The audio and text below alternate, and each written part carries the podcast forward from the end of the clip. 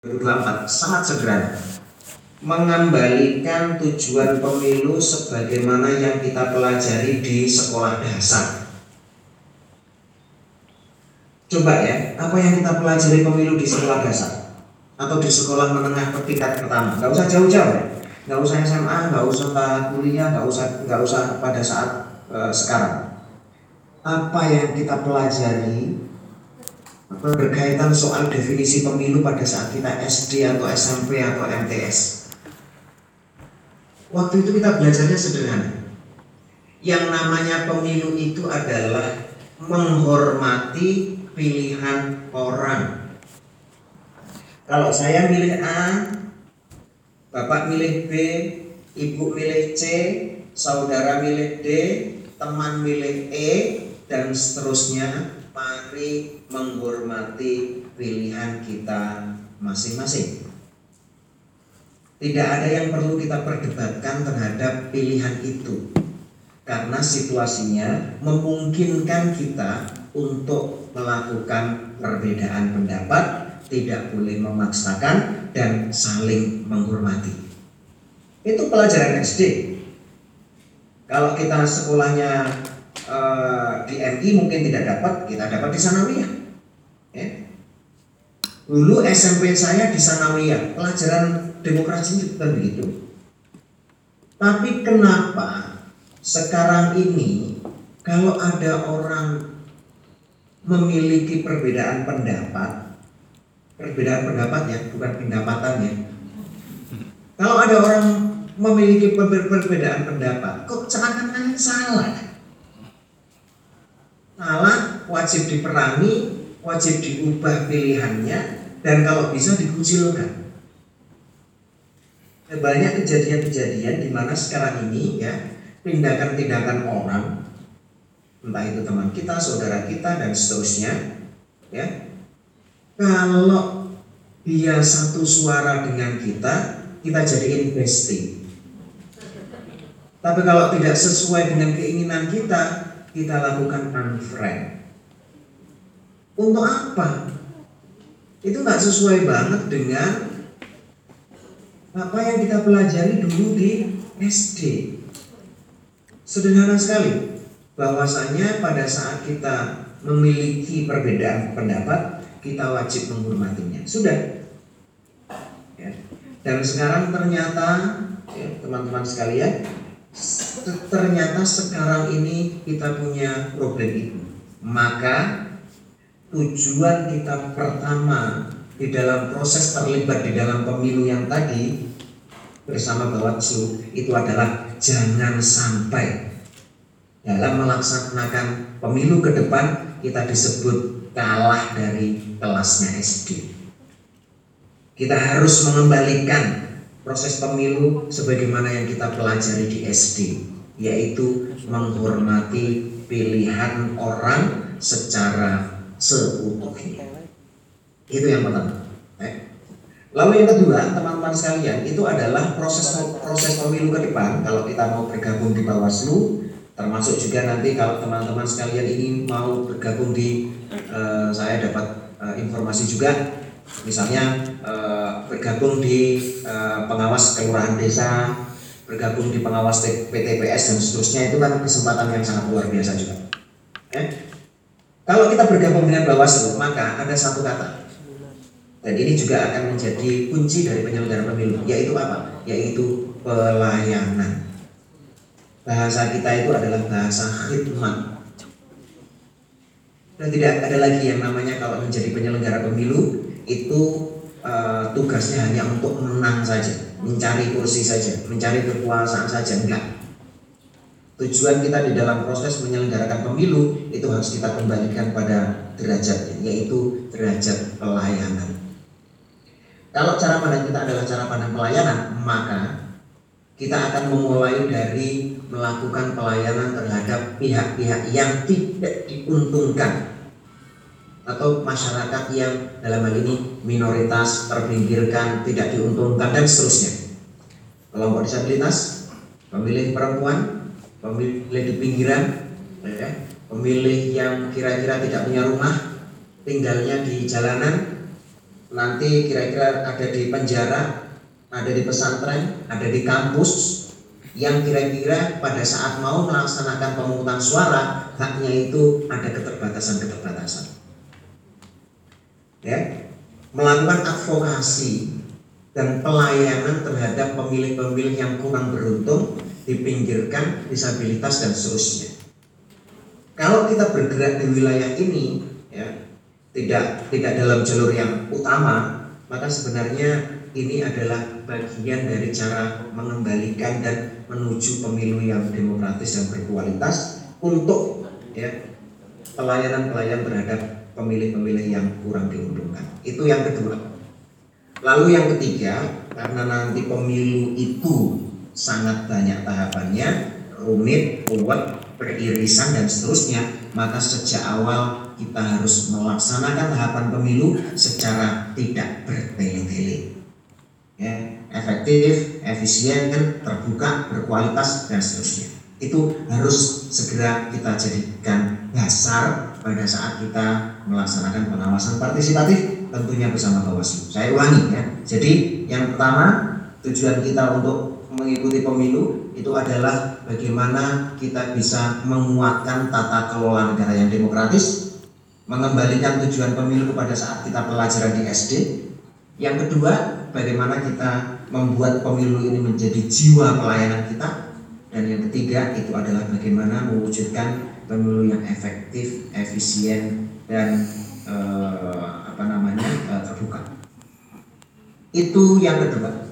Lalu yang ketiga itu adalah tentu ya teman-teman sekalian dalam proses kita melakukan pengawasan partisipatif, itu tentu kelas-kelasnya berbeda. Saya yakin ya yang ada di ruangan ini itu pasti latar belakang pengetahuan dan keterampilannya berbeda-beda. Ya, ada yang ikut pemilu sudah lima tahun, ada yang ikut pemilu di bagian uh, pemantau, ada yang ikut pemilu baru yang baru kemarin saja, ada yang mungkin sama sekali sebagai pemilih pemula tidak pernah ikut pemilu dan seterusnya. Artinya pengetahuan dan keterampilan kita berbeda-beda. Oleh karena oleh karena itu, ya teman-teman sekalian, mari kita buat gradasinya. Kalau di sini misalnya kira-kira ada 50 orang, mari kita lihat gradasinya. Sebenarnya kita ini sedang ada di kelas berapa? Dalam konteks pengawasan partisipatif itu ada kelasnya kelas ini ya kelas kita itu sebenarnya ada di kelas berapa sehingga nanti kalau kita mau meningkatkan kapasitas dan pengetahuan kita akhirnya tahu kita perlu naik dari kelas berapa ke kelas berapa ya saya kasih tahu sebagai pengawas partisipan yang bergerak untuk berpartisipasi di dalam pemilu itu ada empat kelas ya. ada empat kelas Kelas yang pertama apa? Kelas yang pertama apa? Kelas pertama itu adalah kelas dasar di mana kita harus melaluinya dalam kelas yang pertama. Kelas yang pertama itu adalah kelas tahu. Ya. Kelas yang pertama itu adalah kelas tahu. Kelas tahu itu apa? Kelas tahu itu kuncinya adalah semua dari kita yang ada di ruangan ini dan di ruangan yang lain-lain itu harus tahu apa yang boleh dan tidak boleh dalam proses dalam proses pemilu. Apa yang melanggar dan tidak melanggar garis pemilu. Itu kelas partisipatif yang pertama ya. Orang boleh saja tahu undang-undang, tahu tanggal pemilu, eh, nama-nama partai, nomor urut partai, siapa calon presidennya boleh tapi itu pengetahuan umum. Dia belum bisa masuk kelas. Masuk kelas pertama di kelas pengawas Bawaslu itu adalah kelas tahu. Kelas tahu itu artinya adalah bahwa kita begitu lulus di kelas tahu kita tahu mana yang boleh dan mana yang melanggar dan tidak melanggar. Itu saja. Misalnya di pemutahiran daftar pemilih, di pencalonan, di kampanye, di masa tenang, di hari pemungutan dan penghitungan suara dan seterusnya. Itu yang boleh dan tidak boleh apa? Yang dilarang dan tidak dilarang apa dan seterusnya. Silahkan dipelajari karena itu adalah sisi kiri dari penyelenggaraan pemilu atau sisi yang disebut dengan pengawasan pemilu. Kalau kita sudah di situ, ya, sudah sangat bisa di situ, maka kita naik kelas kedua. Naik kelas kedua. Naik kelas kedua itu apa? Naik kelas kedua itu adalah kelas mau. Kelas mau. Ciri khas dari kelas mau itu apa? Ciri khas dari kelas mau itu adalah dia aktif dan berbagi konten yang dia ketahui ke seluruh eh, ke seluruh masyarakat dan relasi yang dia punya. Karena dia tahu yang mana yang dilanggar dan tidak dilanggar, dia tahu mana yang boleh dan tidak boleh, maka dia menggunakan pengetahuannya untuk aktif melakukan pendidikan kepada orang lain, untuk aktif bersama dengan Bawaslu membuat ya, konten-konten, materi-materi, informasi-informasi memenuhi ruang media sosial untuk melakukan pendidikan ke orang lain. Itu kelasnya mau dia mau bikin TikTok dia mau bikin reels dia mau bikin, bikin tulisan dia dia ikut bergabung di pengawasan partisipatif. Kalau ada diskusi dia e, tanya ya, dia ikut dan seterusnya artinya ada keterlibatan-keterlibatan yang sangat kuat bagi pengawas partisipatif untuk mau dan menyebarkan kembali materi-materi soal pengawasan partisipatif Tujuannya apa? Tujuannya agar orang lain juga tahu mana yang boleh dan tidak boleh. Lihat plannya kayak apa? Ya? Kelas 2. Lalu di kelas 3 setelah kita tahu, kita mau, kita mampu. Ya, kita mampu. Kelas mampu itu adalah selain kita menyebarkan konten yang positif, memberikan pelajaran kepada orang lain, mampu itu ditandai dengan kalau ada materi yang melanggar ya, ketentuan pemilu maka kita sebagai pengawas yang mampu, pengawas partisipatif yang mampu itu melaporkan ke Bawaslu. Kelas mampu itu juga memiliki keberanian, ya, memiliki keberanian untuk menjadikan dirinya sebagai saksi menjadikan dirinya memberikan keterangan, menjadikan dirinya untuk memberikan informasi dugaan pelanggaran dan menyampaikannya ke Bawaslu. Itu kelas mampu. Ya. Jadi dia tidak hanya bikin konten yang positif, dia tidak tidak hanya tahu mana yang benar dan yang mana yang salah, tetapi kalau dia tahu bahwa barangnya salah dan benar, dia sampaikan dan dia laporkan ke Bawaslu itu kelas pengawas partisipatif. Kelas yang terakhir ya jadi pengawas pemilu. Ya, jadi pengawas pemilu.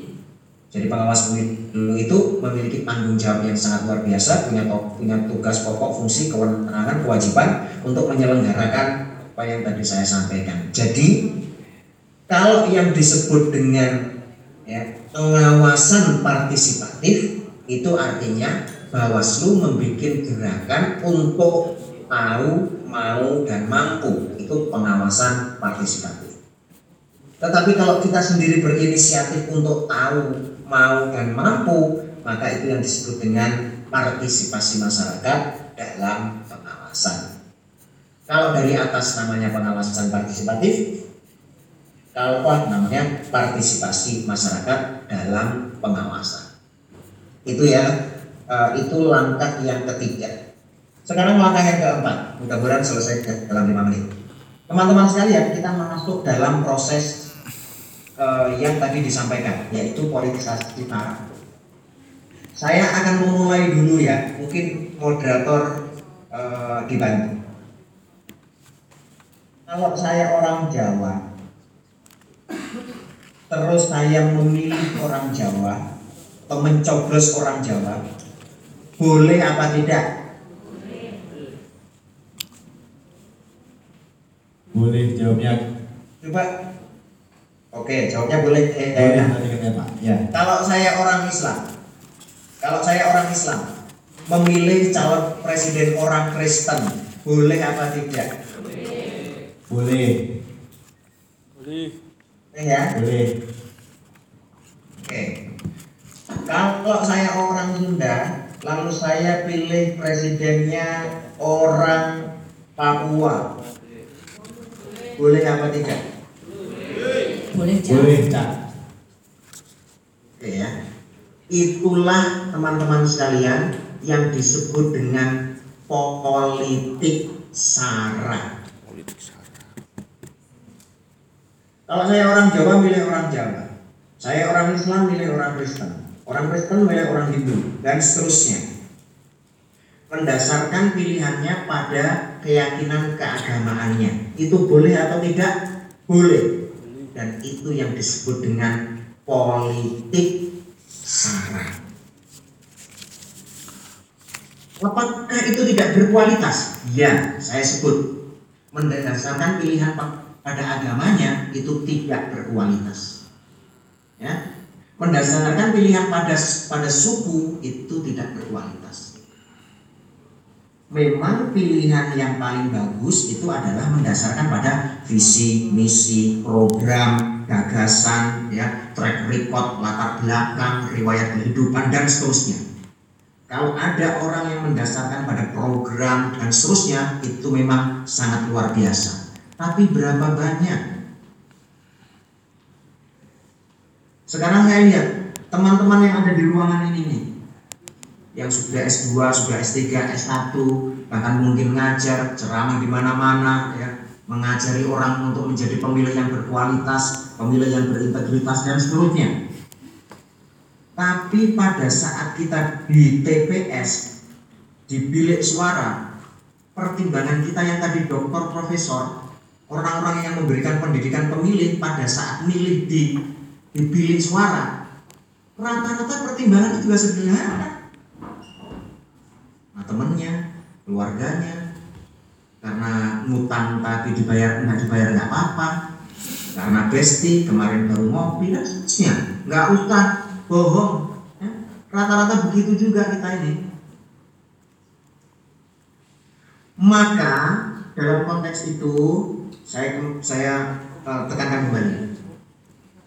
Yang namanya pilihan jika mendasarkan pada keyakinan keagamaan itu tidak berkualitas. Tapi apa boleh? Boleh. Itu yang saya sebut sebagai politik sara. Lalu yang tidak boleh apa? Sehingga kita harus bikin gerakan anti politisasi SARA yang ada di spanduk. Lalu apa? Terus apa maksudnya Cak? Dengan gerakan anti politisasi SARA itu Bawaslu bikin judul sudah benar. Yang tidak boleh itu adalah politisasi SARA, bukan politik SARA. Ya. Yang tidak boleh itu adalah politisasi sara. Lalu apa itu politisasi sara, Cak? Politisasi sara itu adalah ini.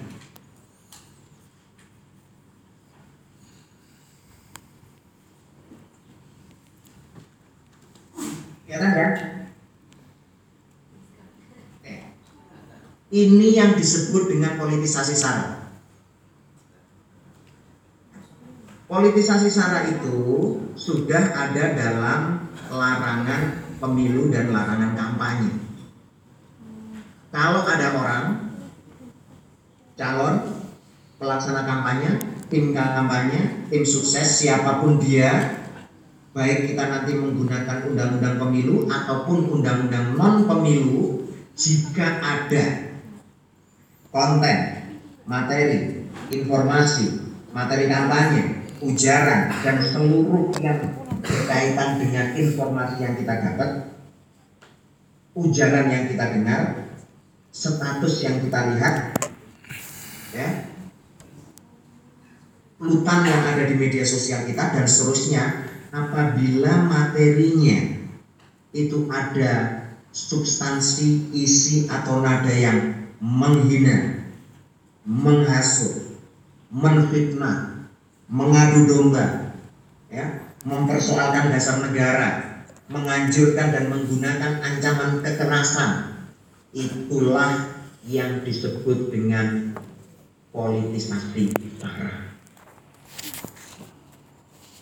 Itulah yang disebut dengan politisasi sara. Jadi yang ada di ruangan ini kita harus benar-benar membedakan terlebih dahulu agar tidak ya agar tidak uh, rumit di dalam membedakannya sekaligus nanti kalau kita mau bikin gerakan gerakannya itu sifatnya substansial sekaligus juga benar ya, dan bisa dilakukan secara bersama dengan Bawaslu. Bawaslu itu kalau bekerja, teman-teman sekalian, itu ibaratnya kalau kita naik kapal. Ibaratnya kalau kita naik kapal. Kita naik kita dari Semarang mau ke tempat wisata yang baru itu apa namanya? Ibu Jawa. Nah, Karimun Jawa. Ya kita mau ke Karimun Jawa naik kapal. Tujuan kita jelas, menciptakan pemilu yang bersih, jujur, adil, dan sampai tujuannya ya dari Semarang ke Karimun Jawa. Ada penumpang 100 orang. Ada penumpang 100 orang. Nah, penyelenggara pemilu itu adalah para penumpang di kapal itu. Kalau semua penumpang ada di sebelah kanan maka kapal itu bisa ya dan tidak sampai tujuan kita bisa tenggelam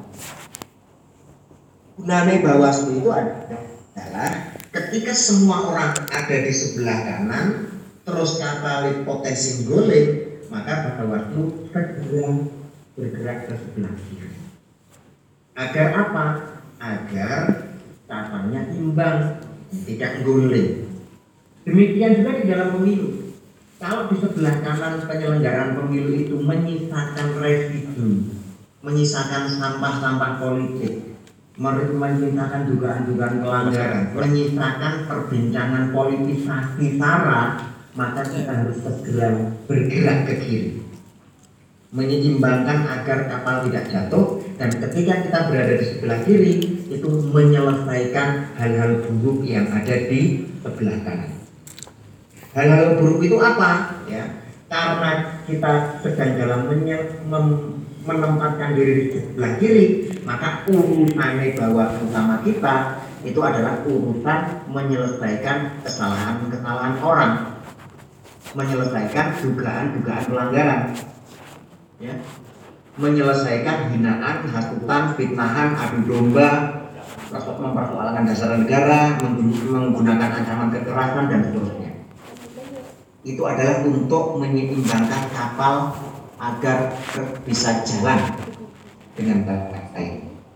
Ya, tugasnya Bawaslu dengan kita itu mencari kesalahan orang. Padahal mencari kesalahan orang itu kan butuh gede ya, nggak tahu karena di atau di dalam undang-undang akhirnya boleh. Ya.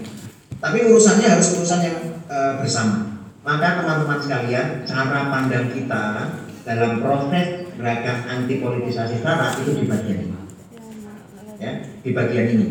Pertama, kita identifikasi dulu apakah ujaran, materi, medsos, e, flyer dan seterusnya itu itu punya nada yang ini. Hinaan, hasutan, fitnahan, adu domba, dan seterusnya ya. Kalau sudah ada maksud ini, itulah yang disebut dengan politisasi sara. Ya, kita masuk memasukkan kotak politisasi sara di situ. Nanti kalau kita tidak masuk ke wilayah situ, teman-teman sekalian, nanti kita akan capek sendiri, beban sendiri. Ya, ini boleh, ini tidak boleh, uh, ini dilarang, ini tidak dilarang, ini ini urusan agamaku, ini urusan kinerjaku, ini su, ini kan urusan uh, dan mau dan seterusnya. Karena kita tidak bisa membedakan mana politik sara dan politisasi sara. Tapi kalau kita fokus pada politisasi sara, semua orang setuju itu dilakukan. Dan gerakan anti politisasi sara itu adalah berarti gerakan untuk menumbangkan hasutan, fitnahan, mempersoalkan dasar negara, dan seterusnya. Dan itu bisa menjadi kata sepakat di kita semua. Lalu yang terakhir, bagaimana membangun gerakannya? Kalau saya boleh usul, mari kita graduasi lagi. Ya. Sebagaimana yang biasa di- dilakukan oleh Bawaslu. Cara Bawaslu bergerak itu selalu melalui tiga tahap. Ya. Cara Bawaslu bergerak itu selalu melalui tiga tahap dan ini adalah konsep pengawasan dan pengawasan partisipatif. Pertama, itu adalah cegah.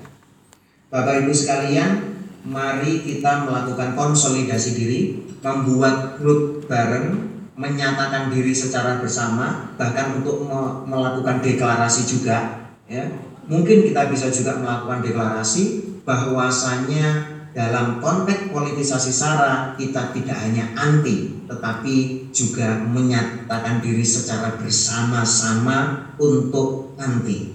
Ya, antinya itu jangan satu, tapi menggabungkan kekuatan untuk bersama-sama bahwa kita itu anti. Itu bisa dilakukan dalam banyak hal, ya.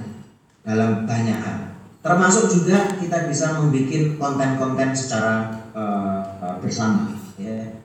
Misalnya ini nanti eh, setelah setelah acara ini gitu ya, semua dari kita itu mengambil foto di eh, dengan latar belakang backdrop baik foto pribadi atau bareng lalu bikin tagline, bikin tagar. Misalnya ya masyarakat Semarang anti politisasi sara misalnya begitu. Itu kita sebarkan untuk hari ini untuk semua jajaran. Itu itu wujud dari konteks pencegahan. Wujud pencegahan yang lainnya itu adalah sosialisasi. Semua orang harus tahu bahwa konten yang seperti itu dilarang. Yang berkaitan soal politisasi sara. Ajarkan ke semua orang. Jangan sampai ada orang menyebarkan konten politisasi sara hanya gara-gara dia tidak tahu. Jangan sampai. Semua harus tahu bahwa itu dilarang. Lalu yang kedua itu adalah melakukan pengawasan. Kan gampang juga ya kita ya Eh, kita scroll sambil rebahan melihat Instagram melihat Reels lihat Beranda dan seterusnya kita tinggal cek saja kalau kita punya pengetahuan soal anti politisasi sara itu kita bisa cek. Lalu yang terakhir, kalau ternyata ada konten yang politisasi sara, sebagaimana yang saya sebut lagi, telah mampu itu adalah melaporkan ke Bawaslu. Mudah-mudahan bermanfaat. Sekali lagi saya mohon maaf tidak bisa hadir secara langsung. Terima kasih. Assalamualaikum warahmatullahi wabarakatuh. Salam. Sekali lagi beri tepuk tangan pada sumber kita. Bapak Ashuddin Hafiz telah menyampaikan paparan